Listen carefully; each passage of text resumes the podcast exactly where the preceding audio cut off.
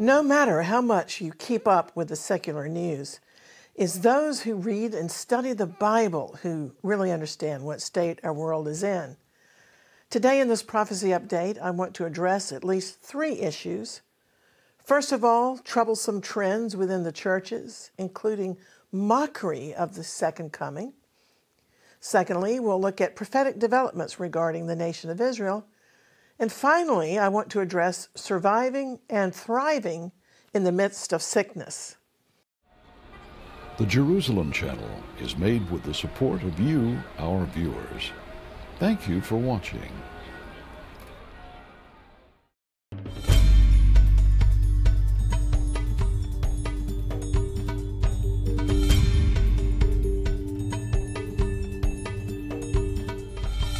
Shalom, I'm Christine Darg.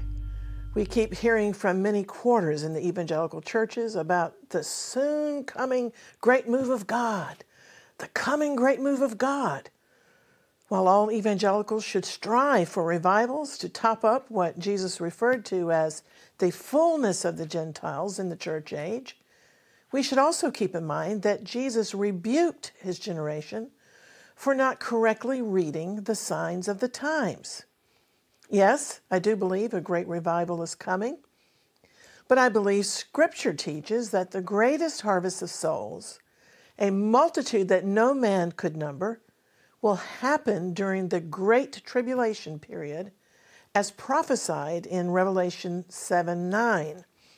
And that verse declares, "After this I beheld, and lo, a great multitude, which no man could number, of all nations and kindreds and people and tongues, standing before the throne and before the Lamb, clothed with white robes and palms in their hands."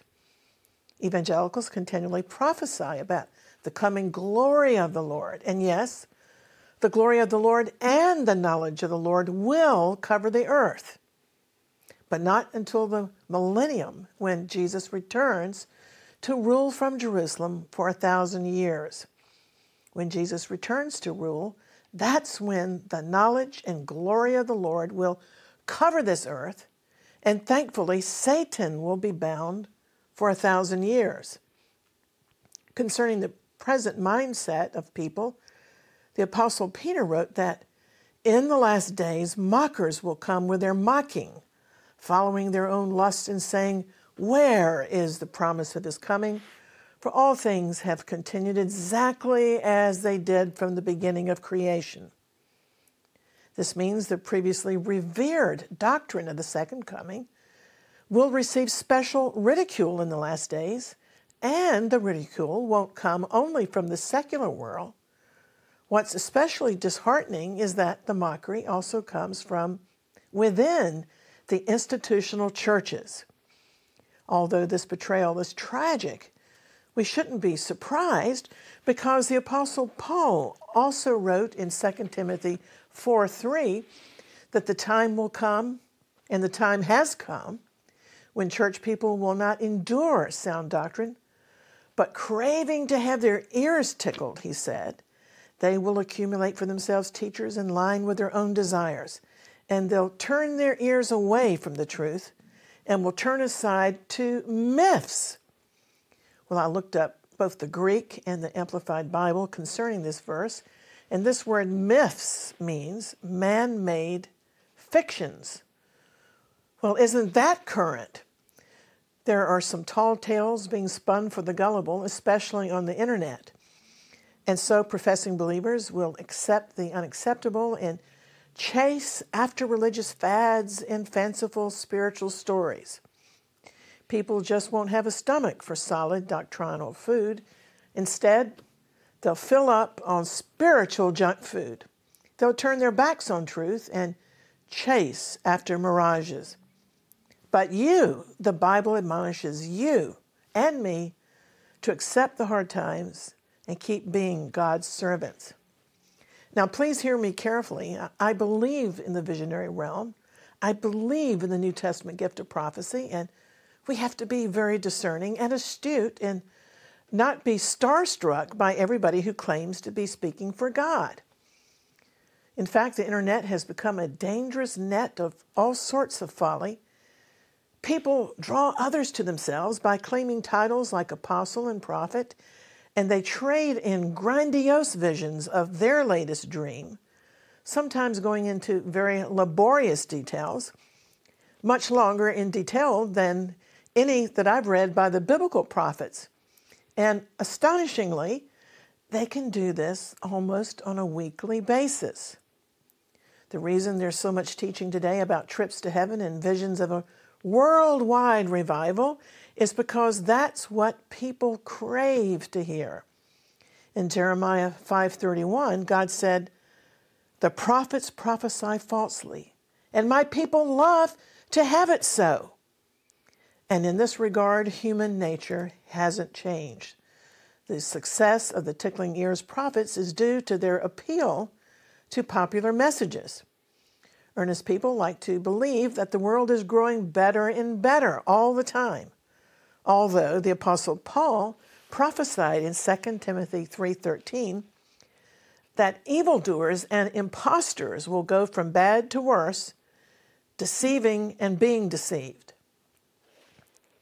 Well, I received a letter from a woman in the UK who was not paying sufficient attention to the signs of the times. And this woman wanted to straighten me out for believing in the pre-tribulational rapture of the church. She wrote that God is about to pour out his glory upon the whole earth, and so he couldn't possibly be planning to rapture his bride away. In other words, she was not anticipating the imminent appearing of Jesus. But historically, the church has always taught that a believer's desire should be related to the return of Jesus. That desire, or lack of desire, is a spiritual barometer. If a bride is not looking forward to seeing her bridegroom, the fervency of her love can be questioned. Well, this correspondent had compiled for me many prophecies by various apostles and prophets that Britain is soon going to be covered with the glory of God. Another, claiming to be a prophet, said, "Everything is about to change suddenly. We're moving into a season of suddenlies." Well, the suddenlies of God has become a platitude in standard prophetic words. I hope I don't sound jaded. And I do believe in the gift of prophecy, and I've been blessed by it many times. And I also prophesy.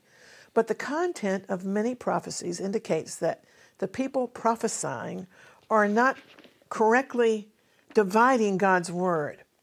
In fact, a major wake-up call for the church is the reemergence of the state of Israel. We're living in the midst of prophecies being fulfilled before our eyes concerning the nation of Israel, and according to Daniel 9:27, the event that will begin the 7-year tribulation period is going to be a peace treaty between Antichrist and Israel. And then in the midst of this 7-year period, he will stop the sacrifices in a rebuilt temple. The fact that, according to a new court ruling, Jews can now pray on the Temple Mount is another step closer to these prophetic events coming to pass. And soon a deal will be made for the third temple to be raised up. And this all indicates the rapture of the church is very near. Thankfully, many believers are aware of God's timing that the rapture is soon. Just as in the days of the prophet Elijah, the people knew that Elijah was about to be translated to heaven. In 2 Kings chapter 2 and verse 11, as Elijah and his protege Elisha were walking and talking, behold, there appeared a chariot of fire and horses of fire, separating the two of them. And Elijah went up by a whirlwind to heaven. But Elisha was not the only eyewitness to this rapture event. We're told in 2 Kings 2:7 that 50 of the sons of the prophets stood opposite them at a distance. So there were actually 51 witnesses to the rapture of Elijah. Elijah knew it was coming by the spirit of revelation. Elisha also knew about the pending rapture, as noted frequently in 2 Kings chapter 2. Also, many others in the vicinity knew by the spirit of revelation that God was coming to collect Elijah. The prophetic college at Bethel had been divinely forewarned of Elijah's departure. According to 2 Kings 2:3, members of the guild of the sons of the prophets at Bethel came out to Elisha and said to him, "Do you know the Lord will take away your master today?" And Elisha said, "Yes, I know, be still." Or as some translations put it, "Hold your peace." You see, Elisha was expectantly watching, as if holding his breath, and so he said, "Hush." He was on pins and needles, and the commentaries indicate that he didn't want to chatter about something so sacred. He was saying, "Let me watch, and don't suppose you're wiser than anyone else. Be a little modest and a little reticent." Well, prophetic people in Jericho were also aware of what was going to happen. At Jericho, as well as at Bethel, there was a school of the prophets, although the two places were not more than about 20 miles apart. This suggests the existence of a large number of prophetic seminaries at this period. And in 2 Kings 2:5, the sons of the prophets at Jericho also asked Elisha, "Do you know the Lord will take away your master today?" And again, Elisha answered, "Yes, I know, be still." So the Bible tells us that whole multitudes of people knew Elijah was about to depart the earth. And true prophetic people today are also very aware that the Lord will come in the clouds to evacuate the righteous from the earth. Paul wrote in 1 Thessalonians chapter 4, "For the Lord himself will descend from heaven with a loud command, with the voice of an archangel, and with the trumpet of God. And the dead in Messiah will be the first to rise. After that, we who are alive and remain will be caught up together with the resurrected dead in the clouds to meet the Lord in the air. And so we will always be with the Lord." Therefore, Paul said, encourage one another with these words. Furthermore, in Matthew 24, Jesus admonished us to learn the parable of the fig tree. When its branch has already become tender and puts forth its leaves, you know that summer is near. So when you see all of these things, the fig tree nation, Israel, begin to happen, recognize that the Lord is coming soon, and let's not be apathetic about his appearing. It's strange to me that many people in the churches don't seem to care whether or not the Lord is coming back. Whenever my husband goes anywhere, I always want to know when he's coming back.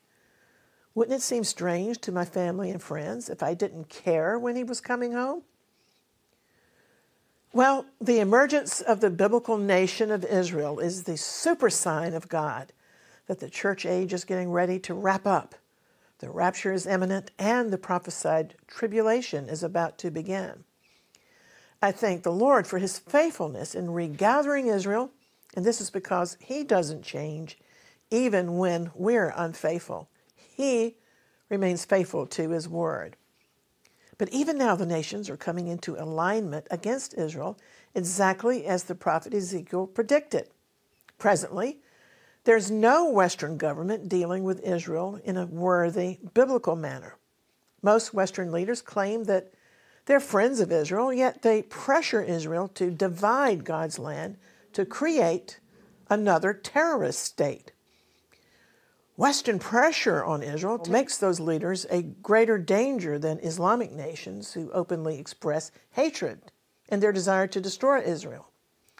While Israel would never listen to Iranian or Hezbollah demands, Israel does struggle when responding to the unbiblical demands of the West, especially from America, the UK, and the European Union. The main reason why Western nations will bear God's end-time judgments is found in Joel chapter 3, verses 1-2, where God says, "For behold, in those days when I bring again the captivity of Judah and Jerusalem," and that's what we're seeing today. God says, "I will also gather all nations and bring them down to the valley of Jehoshaphat." And Jehoshaphat means the Lord is judge.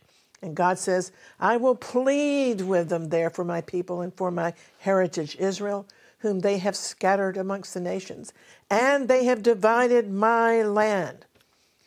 So God clearly says it's his land they've divided, And this is the major issue that brings the wrath of God on the world in the tribulation period. The desire among the nations to divide Israel's land is setting the stage for biblical proportion judgments. I pray the Lord will anoint the eyes of many believers to see the world through the filter of this word and to understand that God has a biblical principle that He will bless or curse according to how a nation treats Israel. We pray in this ministry for the Lord to enable the church to stand in the gap for our nations, pleading for mercy, specifically in relation to how our nations are pushing Israel into an unbiblical and ungodly direction. Let those in the churches who struggle with the fact that there is a Jewish state now and who struggle with the Jews' biblical right to the land, let them see that these issues line up with God's determined end-time purposes. So we pray for courage and strength for those who perceive this biblical truth to be willing to speak out. As we continually hear the death threats coming against Israel from Iran's leaders, we know that the Bible predicts God will arise and answer them in such a way that they and the rest of the world will know that Israel's God is God. We're praying for all professing believers to be stripped from any vestiges of anti-Semitism. Meanwhile, miraculously, the Spirit of God is stirring up the Jews, especially in the West, with a desire to come home. The process is called making Aliyah, a word that means to ascend up to the land. Amazingly, since the start of the coronavirus outbreak, about 40,000 Jews have returned home to Israel. Considering the hardships, the quarantines, and the balagan, that's a Hebrew word for chaos and bureaucracy. Yes, despite the balagan associated with the virus, that number, 40,000 returning to Israel, is an amazing corporate exploit. Millions of Jews, however, still live in exile, even though God proclaimed that a day will come when not one of His people will remain outside the borders of Israel. Intercessors for Israel are asking God to remove from the Jews in the diaspora fear of change and replace that fear with a love for adventure and an understanding of the privilege of being able to participate in the fulfillment of prophetic history by making Aliyah, as prophesied in Isaiah chapter 43 and so many other verses. Israelis living in exile are becoming homesick. And as the anti-Semitic hunters become more violent, many Jews are simply unable to ignore or misinterpret the signs of the times.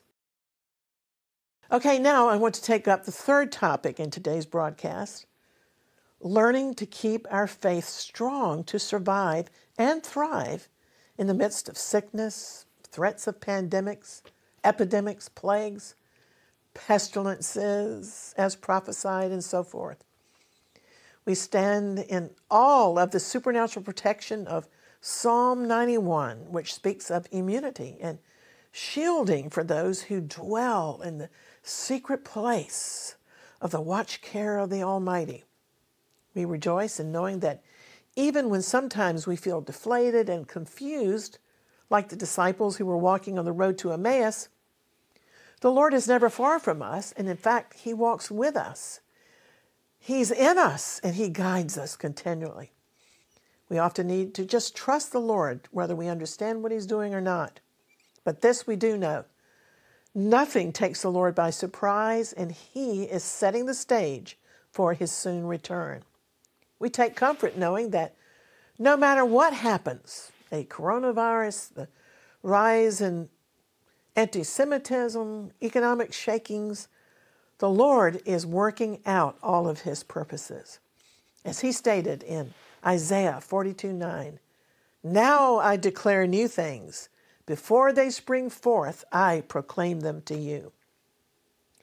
People usually only pray for healing when they become sick. But if you learn to pray before you become sick, it's a form of preventative medicine to believe, to live in the Lord's divinely provided health. in these perilous times, we have to shake off all apathy and actively seek God's preservation power for His miraculous intervention in our lives.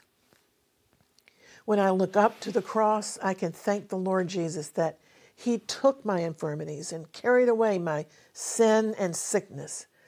And the Bible says, by His stripes we were healed. So, legally speaking, we were actually healed 2,000 years ago.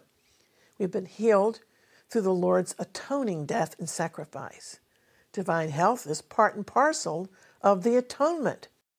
And Yeshua the Messiah has already paid the price for our healing and for mankind's sin and sickness. Often I say to myself almost daily or whenever it comes to mind, thank you, Lord, for another day of health. And the Lord appreciates gratitude. So, my friend, who do you call on for help in your infirmities? Who is your healer? Who is the sustainer of your life? Only the Lord truly heals us of our sicknesses and diseases. We may sometimes take medicines and visit doctors, and the Lord may choose to use them as instruments of physical healing. But in the end, it's the Lord alone who is our ultimate healer and deliverer. I will heal thee of thy wounds, is a Bible promise, which could not come from the lips of a man, but only from the mouth of God. The Bible teaches that the Messiah has redeemed us from the curse of the law, having been made a curse for us on the cross. For thus it is written in the Torah, cursed is everyone who hangs upon a tree. So Jesus was divinely cursed on our behalf by hanging on the tree as a substitute for our sins. The cross is sometimes referred to as a tree, as, for example, stated 3 times in sermons in the Acts of the Apostles. Under the Mosaic law, execution was mainly by stoning, but those who were hanged on a tree were divinely cursed. The law made it illegal to leave a body hanging overnight. This law applied to Jesus, although He had done no wrong. Jesus' corpse was removed from the tree on the same day of His death and buried. Jesus took the curse of sin upon Himself to redeem us from sin and disease. So you see, trees are associated with cursing and blessing in the Bible. A tree was involved in the entry of sin into humanity in the Garden of Eden in the beginning. Secondly, the answer to sin for humanity was established through Messiah's tree of life, His atonement on the cross. And throughout eternity, the redeemed will eat from a third tree, the tree of life in heaven. When I look to the cross of Jesus, I'm able to strengthen my faith. The Word of God says, through Messiah, I have become the righteousness of God, because the righteousness of Jesus has been imparted to me by faith.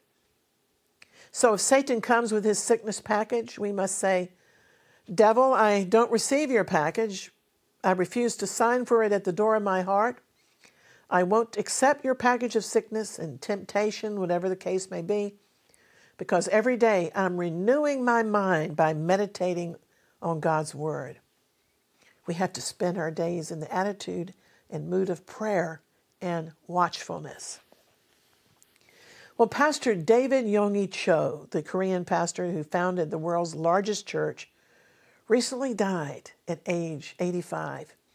He popularized the idea of cell groups, which are basically house churches. He reasoned that house groups and apartment groups are the key to discipleship and to fostering healthy connections of fellowship, something a large church could never give by itself. Pastor Cho also promoted prayer and healing as essential to dynamic church growth. Pastor Cho's life radically changed at age 17 when tuberculosis sent him to the hospital, coughing up blood. As a Buddhist, he had been taught that he must suffer to become enlightened through hardship. But Jesus offered him an alternative. Jesus offered eternal salvation and divine healing. Pastor Cho was led to the Lord by a female evangelist, and he never forgot that. He empowered many women as cell group leaders in Korea and Japan.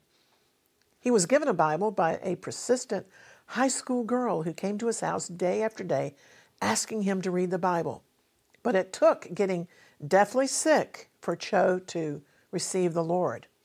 In his extremity, he decided to reach out to the Christian God. And he wrote in his memoir, "As a last resort, I decided to call upon the God I didn't know. I cried out," he said, "God, I want to live. Help me."